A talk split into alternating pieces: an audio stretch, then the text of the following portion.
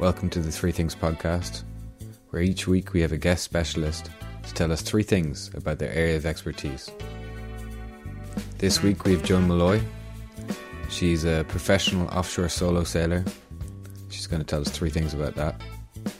I'm your host, George Hooker. This is episode one. This week's three things sleep, determination, and risk.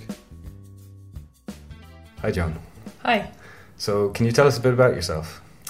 Yeah, my name is Joe Mulloy. I'm from Westport in County Mayo, and I grew up there and learned to sail when I was about eight in Clew Bay. My dad is a mussel farmer there, so I guess there's always a bit of a connection with the sea since since I was a child. And the last few years, I have started a career as a professional solo sailor. So, uh, what does that entail exactly? So, a solo sailor is somebody who does races by themselves, and I'm an offshore solo sailor, so I do races offshore by myself. And when I say offshore, I mean far away from coast, going for days and nights at a time. And I'm professional in that it's my only job. um, offshore solo sailing sounds like maybe one of the most extreme types of sailing. Is that right? I, I like to think so, and I know some other some other solo sailors who like to think so as well. But um, it's certainly a interesting part of the sport. And uh, what made you decide that you wanted to sail professionally? I'd always loved sailing. Like I said, I learned to sail when I was a kid, and then I sailed, you know, every summer when I was growing up in Mayo Sailing Club in Westport, doing just the junior sailing courses and kind of just summer camps basically. But I always really loved it. And then as I got to be a teenager, I did a bit more racing and racing on bigger boats. And then when I went to university, I was in the sailing club there, and kind of it just grew with me. And it was only um, it probably in my late twenties that I realised that I could actually do it for a job. It hadn't really occurred to me before. So I went to university and qualified as an engineer. I'm actually a qualified civil engineer, and after, it was after a couple of years of engineering, I just got an, offered an opportunity to come and work on a boat as professional crew, and I took it. And at the time, I kind of thought, okay, that's nice. I'll take a year off and do a bit of this, and then I'll get back to engineering. But when I went back to engineering, I couldn't hack it at all, and I was like, no, this is this is really what I want to do. This is my career. This So you- is where I want to follow. You got that taste of uh, professional sailing life, and Yeah, exactly. I got that taste, and I, I couldn't go back. and um, you have uh, aspirations to race in the Vendée Globe. Is that right?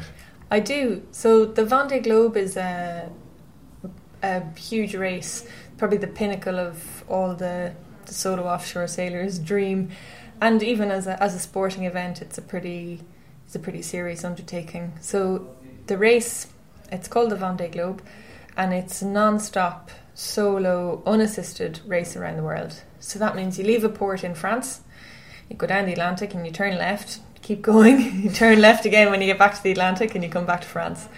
And that's about 25,000 nautical miles, so that's about 50,000 kilometres. And you sail it completely by yourself, night and day, no stops. You're not allowed to have any assistance from anybody else. And the race happens every four years, so it's a big event. Um, it's a huge event in the sailing calendar, and it's a big uh, sporting event. And how long would it take you to complete a race like that? The race record is about 74 days, 71 days, I think, in the last one. He they, they smashed it in the last one, 71 days now. And I would realistically, on my first go, I'd probably hope to do it in like 90 to 100 days. 90 to 100 days, that's a huge amount of time to be on your own at sea. Yeah, it is. It's a long time, yeah. I'll let you know how it goes. So, um, uh, so we've asked you to bring in three things about uh, offshore solo sailing. So, um, which three things did you choose? So this was a hard one to choose three things that kind of illustrated life as a solo sailor, but the three things that I've chosen are sleep, determination, and risk. Cool. So uh, let's start with sleep. Where does uh, sleep factor into these uh, long solo races across the ocean? So as a solo sailor, sleep and your relationship with sleep is incredibly important. It's a huge part of your performance and your decision making ability on the boat. And as you can imagine, if you're sailing on the boat by yourself, you are in charge of everything on board. All of the decisions, all of the strategy, all of the making the boat go faster, making the navigational choices, checking the weather, checking what your competitors are doing. There's a never ending list of, of things that you have to be doing. And also on that list is looking after yourself because you essentially become a part of the equipment. So you have to make sure that you're well fed, you have drunk enough, you've got the right clothes on, you're not getting too cold or too hot, and that you've slept enough. And when I say enough, it's probably different from, you know, here we are in, in a nice normal week, Yeah. and we probably had seven hours sleep in a nice, still, dry bed somewhere. And it's very different when you're solo sailing because you're the only person there. You have to look after the boat, so you can only sleep. You can only take your eye off the ball for very short amounts of time. So the average when I do races is about 12 minutes or 15 minutes at a time Of sleep. of sleep. And how regularly would you get these golden 15 minutes? It varies a lot from the it it ma- mainly varies based on the conditions. So if the conditions are really challenging, there's a lot of changes in the wind, you're very close to the competitors, or you're close to rocks or a coastline, then you will try not to sleep at all and, and just be awake for the whole time so that you're alert and you can see what's happening. Mm-hmm. And then if you know that you're going to be in the same conditions for the next six hours, then you'll try and go and get your head down and, and get some rest banked up for later. Mm. so it, it varies a lot, but I think in the races I did this year, I averaged about two hours every 24 hours. So, Wow, yeah, it's not much. no. And I, I th- when I looked back and I thought two hours, actually, I probably had about six sleeps, so that's about an hour and a half. So between an hour and a half and two hours every 24. Thanks. Um, so who's sailing the boat while you're asleep? So when the when you're asleep, you have an autopilot, which is something that steers the boat. So it's a really amazing bit of equipment, and you couldn't do solo sailing without it. But it doesn't make any decisions or warn you if you're about to crash into anything, or change the sails for you, or check where your competitors are. So while it can keep the boat going on a steady course for you, you still have to be aware of what's happening around you all the time. Have you ever had a time where um, you haven't been able to get sleep, or you know that's been a issue in your in your racing?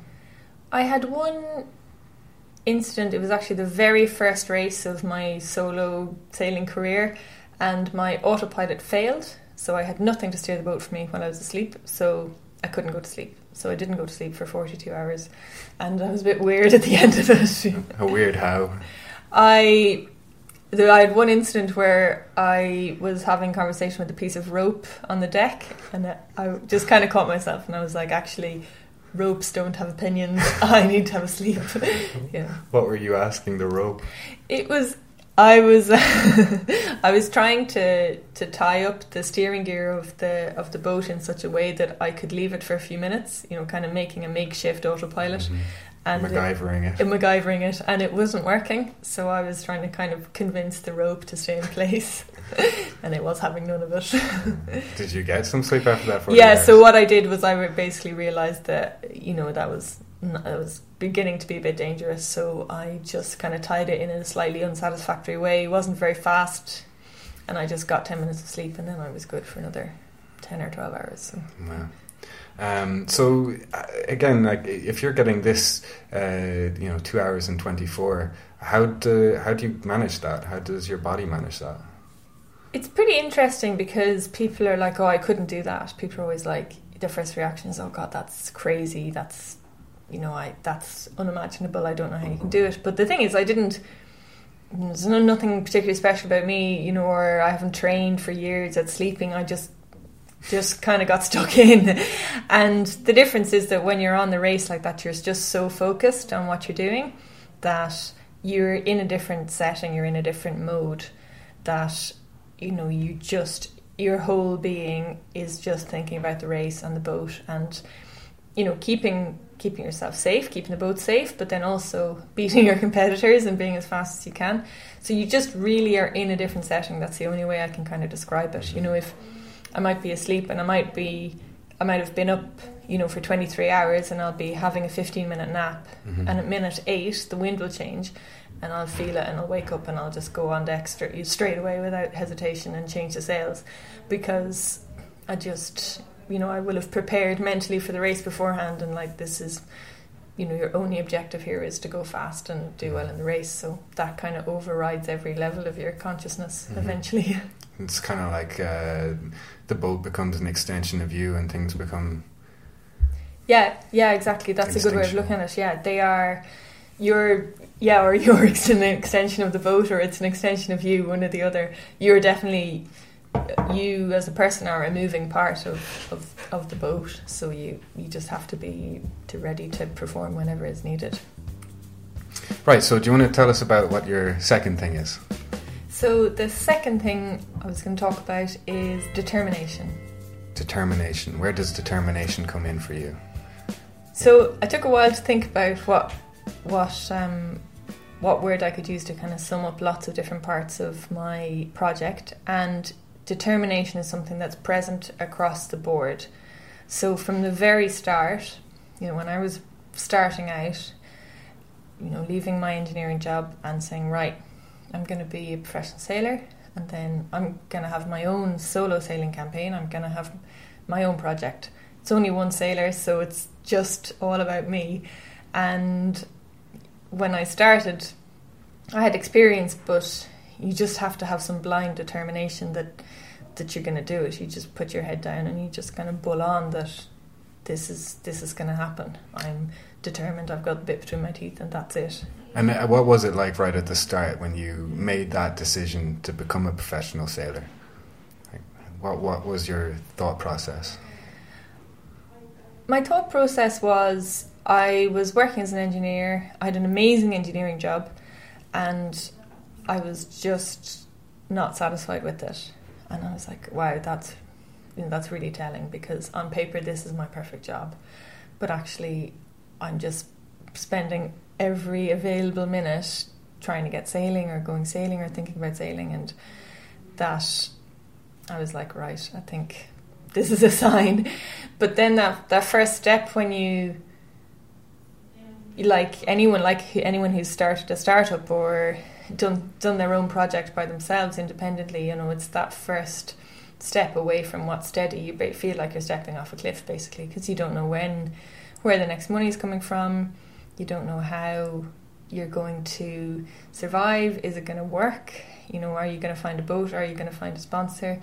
And so you you just have to spend a while kind of like in blind determination like there's no other way of describing it it's just like i am going to make this happen that full stop and that's definitely something that is that feeling is very widespread throughout the project you know, from its very genesis to where it's going in the future to when i'm at sea by myself you have to have that kind of steely determination there all the time So, being a professional athlete's a bit like being a. Uh, it's like starting a business. Yeah, definitely. And the kind of so the kind of sailing I do, so I'm reliant on on sponsors. So my campaign is built of me and of my sponsor, and we benefit mutually from each other.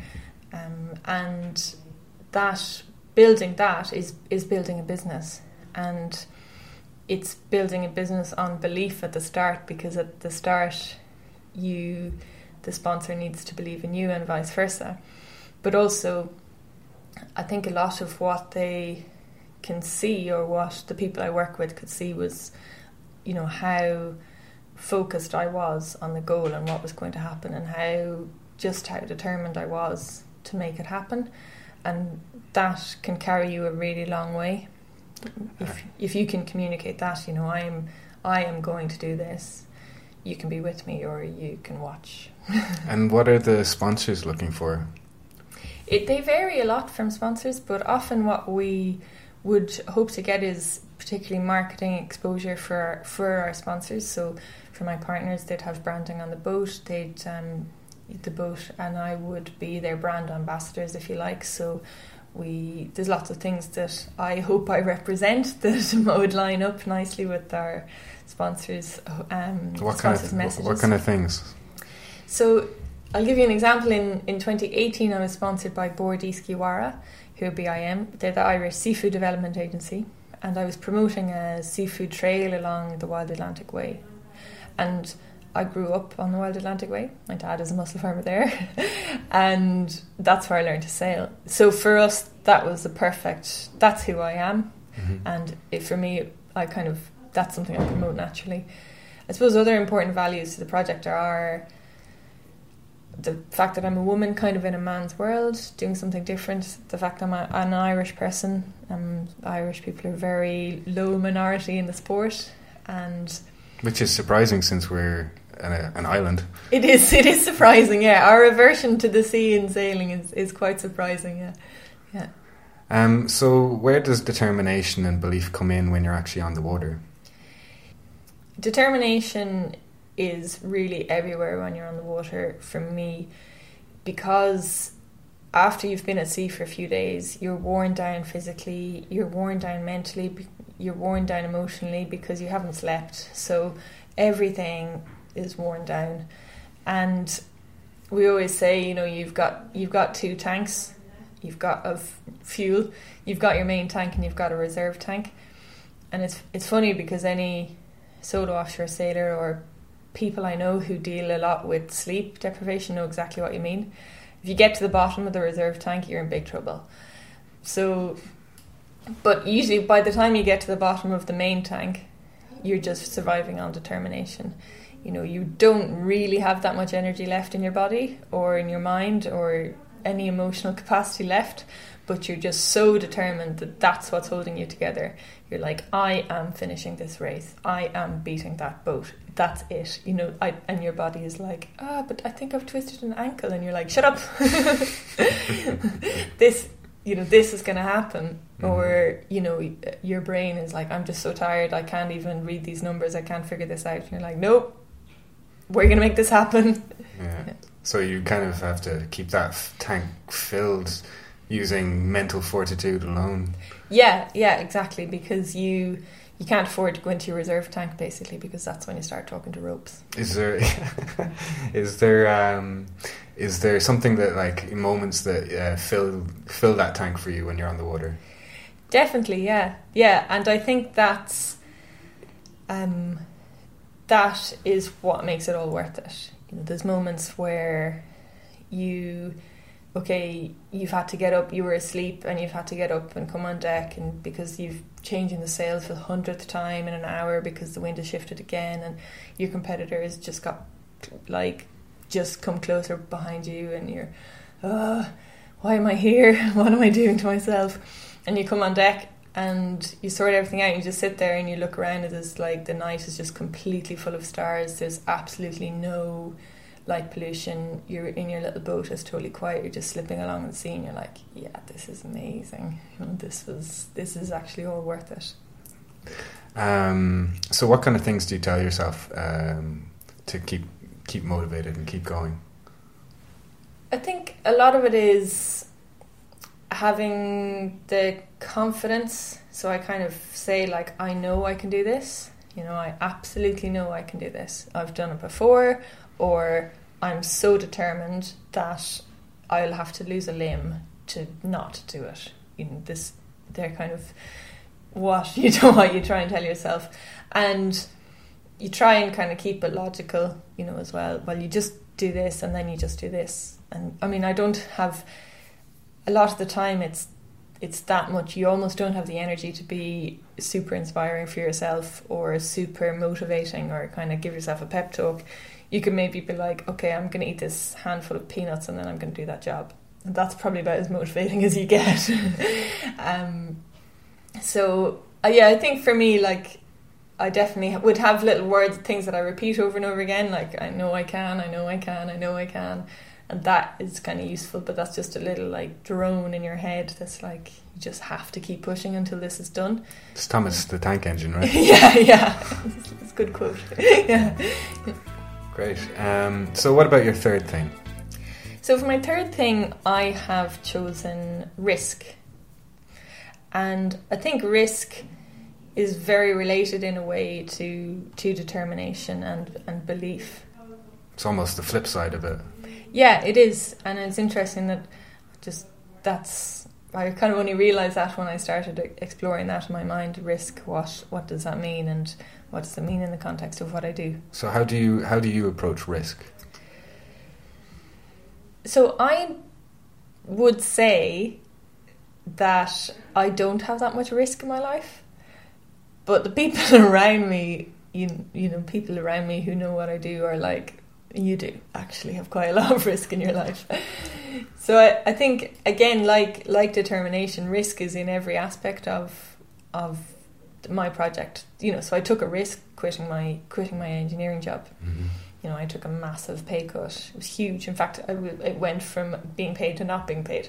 I, didn't, know when where the next money was going to come from.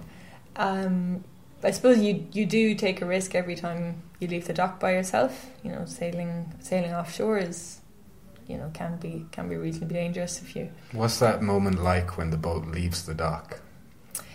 It depends a lot on on a lot a number of factors. I'd say probably the hardest, well not the hardest, but the most charged departure of the dock was during my biggest race this year um, there was four legs in the race, and leaving the dock for the first leg of the race, there was um, it was really windy, and the forecast was to get even worse. And it was my first time doing this race, and I just had all these emotions. You know, it was the he was the main race of the season, and I think there was just so much weighing up on my mind, and and the risk is almost like a silent weight on your mind. You don't really realize that that's what you're worried about. In fact, you usually will be like, okay, I'm going to worry. I'm worried about the start. I'm going to worry about my tactics on the first leg of the race. I'm worried about my sails. Have I done? Have I trimmed them right? Have I remembered to pack all my food? You know, so you put all your stress or your your nervousness into other things, um, and you don't think what if my mast falls down in that big gust that's forecast? You know, mm-hmm. you don't think about that. You obviously you have a plan, you have a logical plan. So I know I know what I would do. You know, I would get my hacksaw out and I would cut the rigging away and I would set off my EPIRB and I would set off my beacon and I'd radio blah blah. You know, I have a procedure, but that the risk side of it is something that it's funny. I don't really weigh it up as a as a tangible thing. Mm-hmm. Maybe you have to kind of compartmentalize um, the more serious risks so that you can deal with the uh, with the, the smaller things. Yeah, yeah, I think I think that's very true. But the risk is definitely a presence there. You know, it's what makes you you know hold on extra tight at night, or always remember to have your life jacket on, or always you know these these things that you know, as you get tireder and tireder, you'll forget loads of other stuff around the boat. You know, you'll forget where you left your gloves, or you'll forget to pull the sail in properly, or you'll forget where the next mark is. But you'll never forget those things that are related to the risk. Mm-hmm. You kind of make them automatic processes. Yeah, exactly.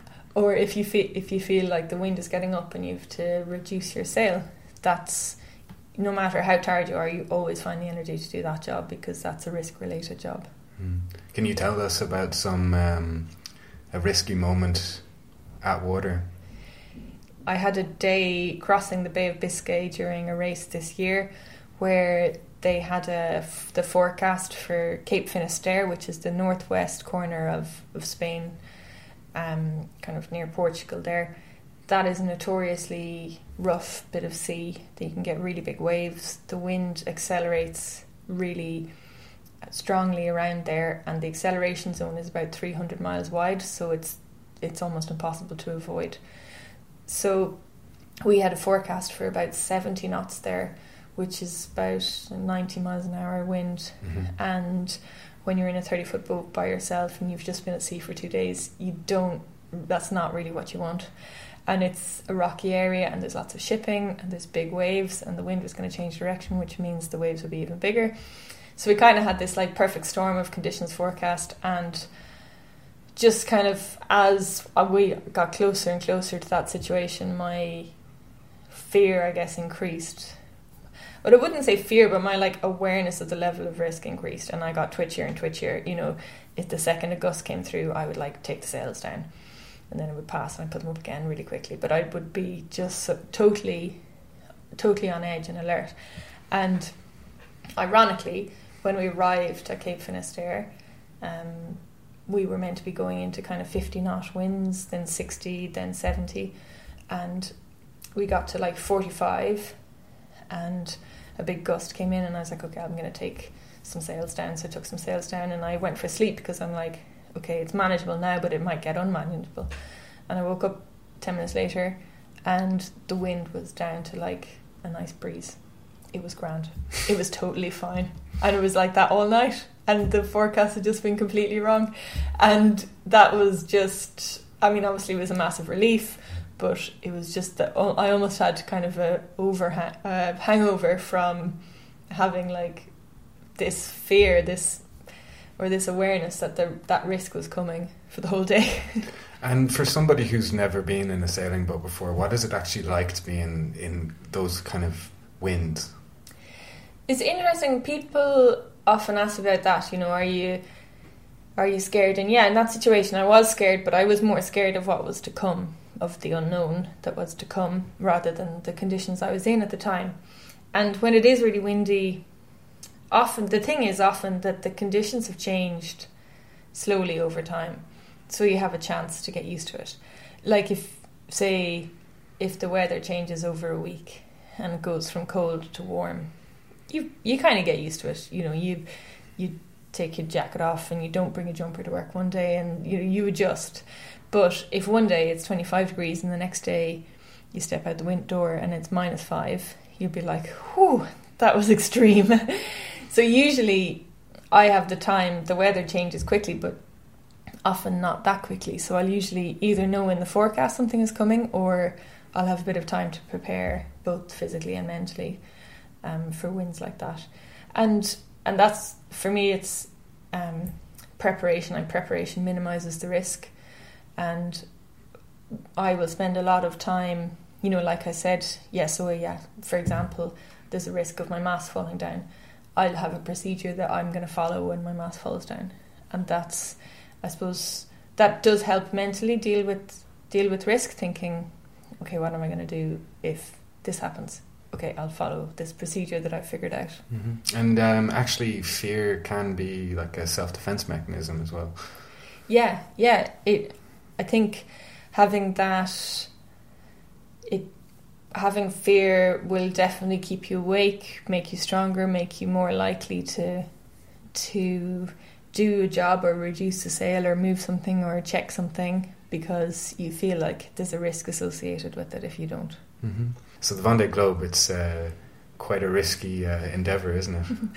the Vendée Globe is, by its nature, because it's a solo round the world race. Yeah, it is quite risky because you spend a lot of time in a very isolated part of the world. Um, of course, for example, sailing across the Atlantic is also risky, but there's a lot of boats that do that, and there are there's ships and there's airplanes and helicopters and you there are people around if stuff goes wrong. But when you do the Vendée Globe, you go down into the very south of the planet. You go into what we call the Southern Ocean, which is really the southern parts of the Atlantic and Pacific Oceans, and there's nobody there. At some stage in the Vendée Globe, the people closest to the competitors are the people in the International Space Station. Wow. Because they're so far away from land in any direction. Yeah. So that definitely would increase the risk and how does how does that kind of isolation play on you? That that kind of isolation again, I think. I mean, I don't know. I haven't been there yet, but I think I would deal with that in the same way that I deal with the the risks that I have now. Yeah, the risks are higher, but that will then change your behavior. So you'll be more conservative. You'll know, okay, if if X then Y or Z, but I haven't got a, a, third option. You know, I have to save myself. I have to, I have to be able to communicate to other people, and I have to be able to survive on the boat for X number of weeks if something goes really wrong. So I think you you will adapt your your um, risk coping strategies to that. Brilliant. So, uh, thank you, Joan, for coming on the show, um, talking to us about sleep, determination, and risk as it applies to professional offshore solo sailing. Um, you're going to be the first Irish woman to compete in the Vendée Globe, is that right? Yeah, that's my plan. So, in fact, um, there's only one Irish person has ever started it, and unfortunately, he didn't finish it. So, if I was to complete the race, I'd be the first Irish woman to do so. I'd be the first Irish person, actually. So, where can we follow your progress? So, I have a website which is joanmulloy.com, J O A N M U L L O Y.com, and I'm also on Facebook and Instagram as Joan Mulloy Racing. Thank you very much, Joan. Great, thanks. That was episode one of Three Things. On our team, we have Florence Irwin, Ed Allen, and myself, George Hooker. The show is sponsored by SNP Communications and Zephyr Films. Next episode, we'll be talking to Miss Laura Lavelle about burlesque. Her three things are body image, liberation, and humour. Thanks for listening, and see you next time.